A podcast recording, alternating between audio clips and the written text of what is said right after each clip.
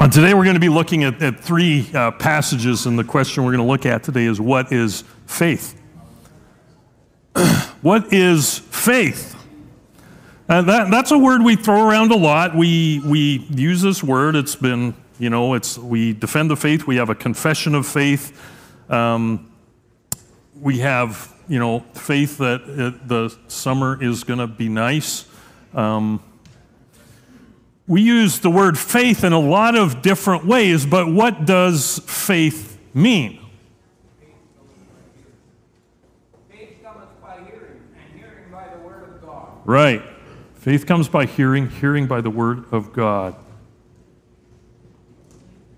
Since about the 16th century, Protestant Reformation, and then the emergence of the Enlightenment, faith for most people means agreement with a set of beliefs.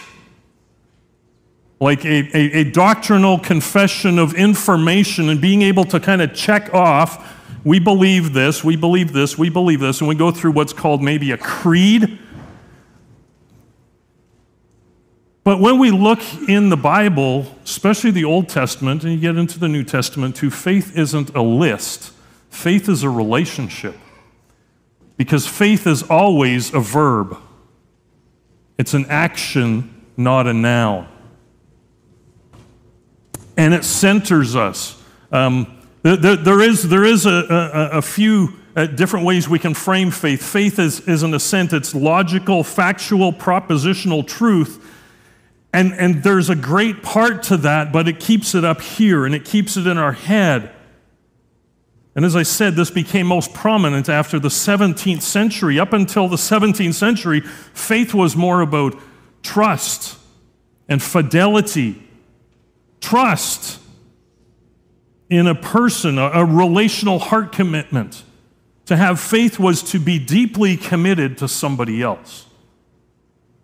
Or fidelity and we don't use this word a lot. We use maybe high fidelity to like talk about what's, you know, is it hi fi? you know, really crisp and clear. But fidelity has to do with faithfulness in relationships, being true to others. And since that kind of is the, is, is the foundation of a pre 17th century view of faith, then we need to think of it in, this, in these terms as, as in relationship, as commitment to others. Faith is primarily about heart commitment to others, not a mind commitment to facts. And that's a big shift, I think, especially in Western culture, because for most of us, defending the faith means getting the facts right and making sure other people get the facts right. We don't talk a lot about the heart. In fact, orthodoxy, up until about the Reformation as well, about the 16th, 17th century, meant correct worship. You know, orthodoxy. Ortho meaning corrective, like orthodontics, orthopedic. You know, you got a problem with your foot, you go to an orthopedic surgeon, they correct stuff so you can walk straight. Orthodoxy Doxa is the word for glory or worship. And it was about correct worship and wonder before God, not just correct factual doctrinal statements, which is what we tend to view. If you're Orthodox, you have, you check certain boxes. And so when we think about faith and we think about saving faith, we have to think about it in the terms of right worship of the God of wonder and right relationship and fidelity to relationship. And that's what we celebrate with communion. First passage, briefly, short passage, because this talks about the fact that faith, fidelity, relationship in Christ, because faith isn't in uh, uh, stuff, it's in a person, it's faith in Christ. Romans chapter 5, verses 1 and 2. Since we have been justified by faith, we have peace with God through our Lord Jesus Christ. Through him, we also have obtained access by faith into this grace in which we stand, and we rejoice in the hope of the glory of God. Now, this probably deserves an entire message or series in and of itself because if we could just unpack justified by faith, and then we could just unpack peace with God, and then obtaining access into grace and the rejoicing that comes with that. We have been justified by faith, and faith, where does faith come from? Faith comes by hearing, hearing by the word of Christ. But how can we hear because we were dead in our sins and our trespasses, but God made us alive in Jesus Christ? Even our hearing of the word re- requires an act of the grace of God to make us alive so we can hear it first. Dead people don't hear or have faith. God has to do something. There is an act of God that happens. No one can come to me unless the Father first draws him, Jesus said. We have been justified, passive tense. It's something done for us and to us by faith. We have peace with God, and this is, this is not just the absence of conflict, but the presence of wholeness. It's this shalom idea peace with God through our Lord Jesus Christ, the object of our faith, who is a person. It is a trust that has a person at its center through Him, through Jesus. And, and, the Greek preposition here, through, means, you know, uh, to, to go through something. You're, you're here and you want to get to here, but you have to take this path. That's the going through. It's you know, uh, through the agency of Jesus Christ, through who He is, what He has done, through Him. Not through checking off the doctrinal boxes, but through Christ. Through Jesus, we obtain access by faith into the grace in which we stand and we rejoice in the hope of the glory of God. It's, Brother Abe asked, What's the sweetest thing you can imagine? Is the sweetest thing you can imagine the most wonderful thing, the, the source of your hope, the unimaginable glory of God? That's the hope. That's the sweetest thing rejoicing in the hope of the glory of God. And faith means that our standing before God has changed. We are justified. Now we have peace with Him. We have obtained access into His grace. And we stand in the in, and we rejoice in this hope and the glory of God. It's, it's ours now and will be forever. Through Jesus Christ because of what He did on the cross. Because we couldn't do it on our own. Faith in Christ changes our standing before God. Secondly, faith in Christ changes our relationship with God. So, our standing with God and our relationship with God, kind of synonymous things, but it's, it's a relational step that happens. Wayne Grudem, in his systematic theology, says saving faith is trust in Jesus Christ as a living person for forgiveness of sins and for eternal life with God. Hebrews chapter 11 and we're just going to look at verses 1 to 6 briefly. Very familiar passage. Now, faith is the assurance of things hoped for, the conviction of things not seen. For by it the people of old received their commendation. By faith, we understand the universe was created by the Word of God, so that what is seen was not made out of things that are visible. By faith, Abel offered to God a more acceptable sacrifice than Cain through which he was commended as righteous, God commending him by accepting the gifts. And through his faith, though he died, he still speaks. By faith, Enoch was taken up so that he should not see death. And he was not found because God had taken him. Now, before he was taken, he was commended as having pleased God. And without faith, it is impossible to please him. For whoever would draw near to God must believe that he exists and that he rewards those who seek him. Faith is the assurance of things hoped for, the conviction of things not seen.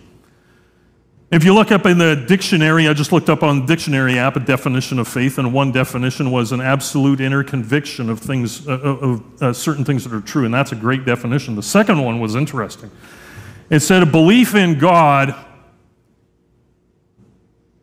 a con- con- conviction, uh, basically a belief in God in the absence of proof. I was like, huh, interesting. Even the dictionary suggests that believing in God is something that's just a leap of faith, something that you can't prove. Faith is the assurance of things hoped for. What do we hope for? The glory of God. Assurance and conviction.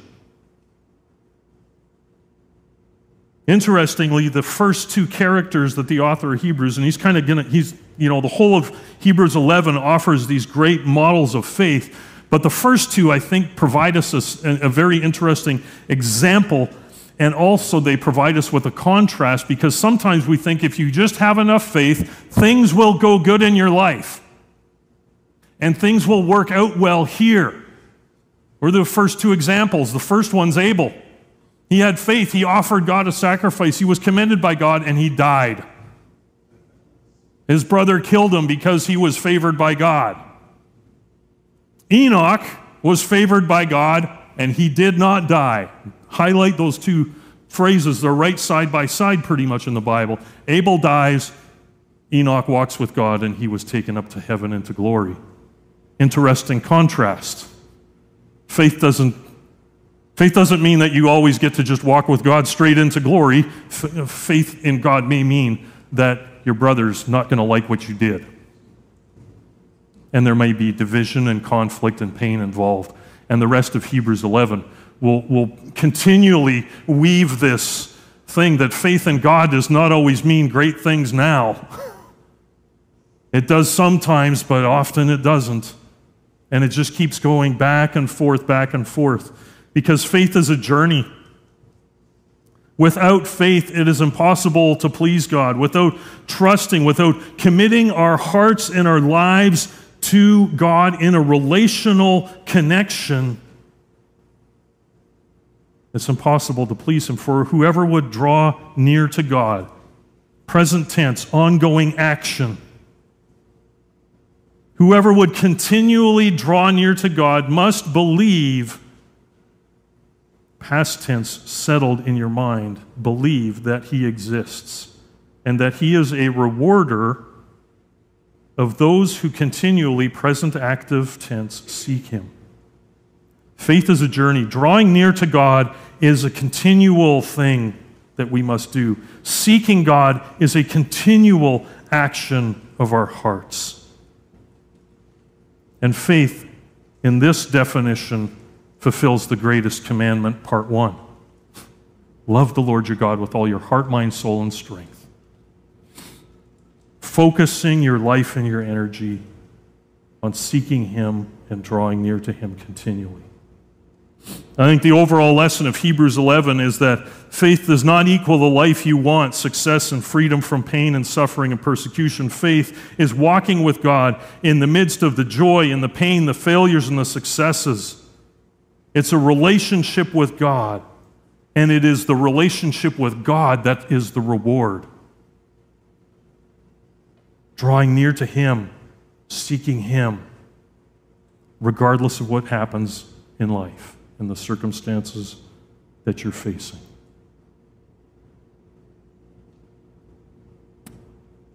Faith in Christ changes our relationship with God. It's not no longer about what God can do for me, but it's just the fact that I get to walk with God through Jesus Christ. Justified by faith, having peace with Him and the hope of glory and this place of grace in which we stand. Faith is a journey. It's a pursuit that requires effort and focus, determination and investment who would continually draw near, those who will continually seek Him. It's a journey, it's a discovery, it's a relationship. The last passage we'll look at takes faith and, and shows it in a bit of a different light. Real saving faith is a lived faith. And this foundation is built on the previous points that that, that faith in Christ changes our standing before God. We've been justified. We have peace with God. We've obtained access by faith into this grace. We have assurance of the things hoped for, confident of the things we don't see. We continually seek Him and draw near to Him. Therefore, James chapter 2, verses 14 to 26. What good is it, my brothers, if someone says he has faith but does not have works? Can that faith save him?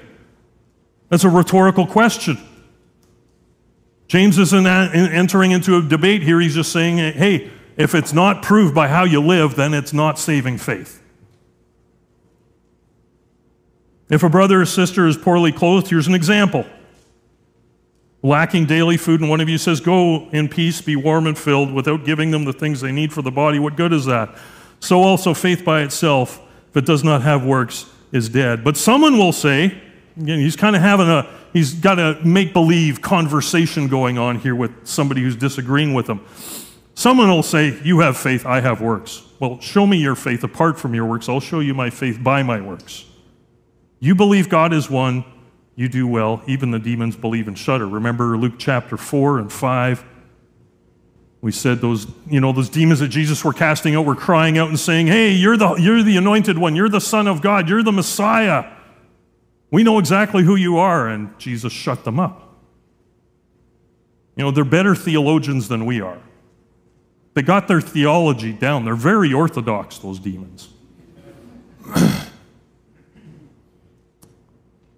You believe that God is one. And here, James is he's speaking to a largely Jewish audience. He's saying, You say the Shema every day. Lord our God, the Lord is one. Yeah, the demons believe that too. So saying the Shema every day doesn't get you saved. Repeating stuff over and over. You believe God is one? Well, great, great, good start. Even the demons believe and shudder. Do you want to be shown, you foolish person, that faith from apart works is useless? Was it not? Was not Abraham our father justified by works when he offered up his son on the altar? You see, his faith was active along with his works, and faith was completed by his works. And scripture was fulfilled that says Adam, uh, Abraham believed God, and it was counted to him as righteousness, and he was called a friend of God. You see that a person is justified by works and not by faith alone. And in the same way, was not also Rahab the prostitute justified by works when she received the messengers and sent them out by another way? For as the body apart from the spirit is dead, so also faith apart from works is dead. And so James now is pulling on two examples from the Old Testament. Very interesting examples, don't you think? Abraham Abraham, wow, founder of the nation, years and decades of walking with God, uh, receiver of the covenant at Genesis 15, that this uh, wonderful vision of God, receiver of this promise of Isaac, who, who went so far as to offer his son on the altar, and God came through and, and, and confirmed this covenant with him. And Abraham believed God, and it was credited to him as righteousness. If you, if you go back into Hebrews chapter 11, Hebrews deals with this a lot. But Hebrews also ends the, the list of faithful ones the same way that James does here Rahab. No, never mind Moses or Joshua or Caleb and, and, and maybe Elijah. Like those guys walk by faith. Why bring Rahab into this situation?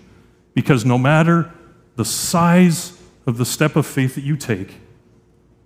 And no matter the background of your life, it's God who works. Abraham, the patriarch, and Rahab, the prostitute. And James is saying, same level. Same response because it's the same God. It's not how good you've been. It's not how often you go to church. It's not how many Bible verses you can memorize. It's God and His power and His authority and His work. In the same way, verse 25, the same way as Abraham.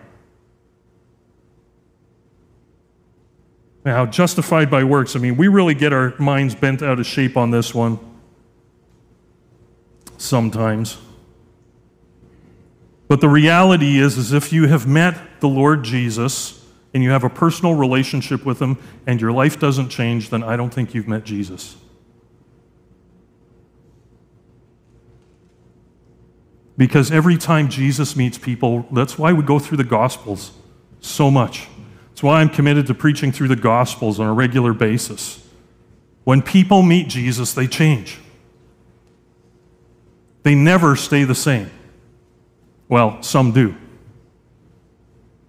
Pharisees, Sadducees, religious leaders, people of high religious moral integrity never change.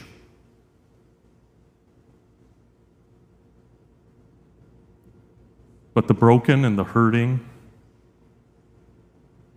and the especially wicked sinners throughout the Gospels, they come to Jesus, they flock to Jesus, they run to Jesus, and their lives are transformed. Not because of anything they have done, but because of the grace of God that works for them. You see, saving faith changes our priorities and our decisions, and how we live becomes radically Christ centered when we come into contact with Jesus. Saving faith, peace with God, rejoicing in hope, assured of His grace and forgiveness, with conviction of knowing the Lord Jesus as the source of our life and breath. It's got to look different in our day to day lives. It's got to look different in our relationships. Without faith, it's impossible to please Him forever. Who would continually draw near to God must believe that He exists and He is a rewarder of those who continually seek Him. The greatest commandment, part one love the Lord your God with all your heart, mind, soul, and strength. For as the body apart from the spirit is dead, so also faith apart from works is dead. Greatest commandment, part two love your neighbor as yourself. That's how we need to understand the works part. Love your neighbor as yourself. Work out your own salvation with fear and trembling. Another place Paul says, and this is the, this is the most important thing what matters is faith working itself out through love. So it's our relationship with God and our relationship with others. That's the heart of faith. That's the center of faith. Faith is relational through and through. It is not propositional truths, it is relational connection with God and with others. See, propositional based faith accepts facts, but it is not transformative. It doesn't change our lives. You can believe all sorts of things. Study the Bible cover to cover. There's guys in universities and religious studies that study the Bible relentlessly and write books about it, and it's all up here it doesn't change their lives. Because faith comes by hearing, and hearing by the word of God. And the Greek word there is not logos, but rhema. The rhema word of God is the living, active, speaking word. Remember, something else happened about the 16th, 17th century that changed faith as well, and that was the printing press. With the printing press, you could now have a personal, individualistic faith and study the Bible for yourself. You didn't need community anymore. You didn't need relationship anymore. And that has, I think we're, we're only starting to figure out how much that's damaged the faith in some ways. Because we don't hear the Word of God, we read it as a textbook. We're not hearing the living word that comes from the mouth of God. We're reading ink on a page. And yeah, it's different.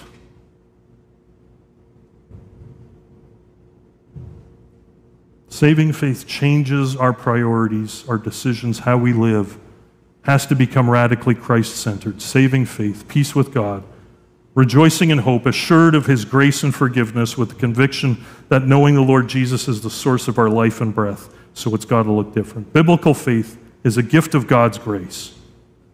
Relationship with God restored so we can face life with hope, joy, peace, love, and endurance whenever things are not going well or even when they are.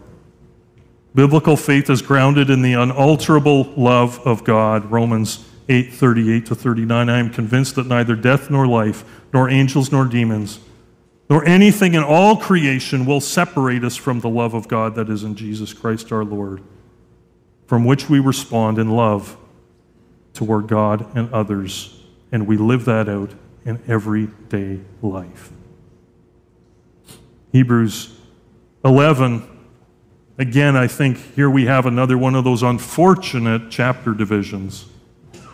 Because Hebrews 11 should go straight into Hebrews 12, and we shouldn't stop reading at the end of Hebrews 11. We should keep slamming right on through and say, Therefore, since we are surrounded by such a great cloud of witnesses, let us run with perseverance the race marked out for us, throwing off the sin that weighs us down and so easily entangles us, and fixing our eyes on Jesus, the author and perfecter of our faith. Our faith was authored by Jesus, He is the source of it, and He is the finisher of it. so that you don't lose heart and give up. It's the next verse. Consider him who was crucified, who for the joy set before him endured the cross, scorned his shame, and is seated now at the right hand of God the Father. Look to him so that you don't lose heart, so that you don't give up in what's weighing you down today. That's biblical faith. That's a faith that changes our lives. It's a personal relationship, a heart commitment, and it's a faithful relationship to God and others. Let's pray. Lord, we thank you that in you we can have life and freedom. That because Jesus came, The works that we do now are not works to earn your favor or your grace, but works that express our love for your favor and grace. For you were dead in sins and transgressions, but God made you alive in Christ. Therefore, there is no room for boasting. Ephesians chapter 2, 9 and 10.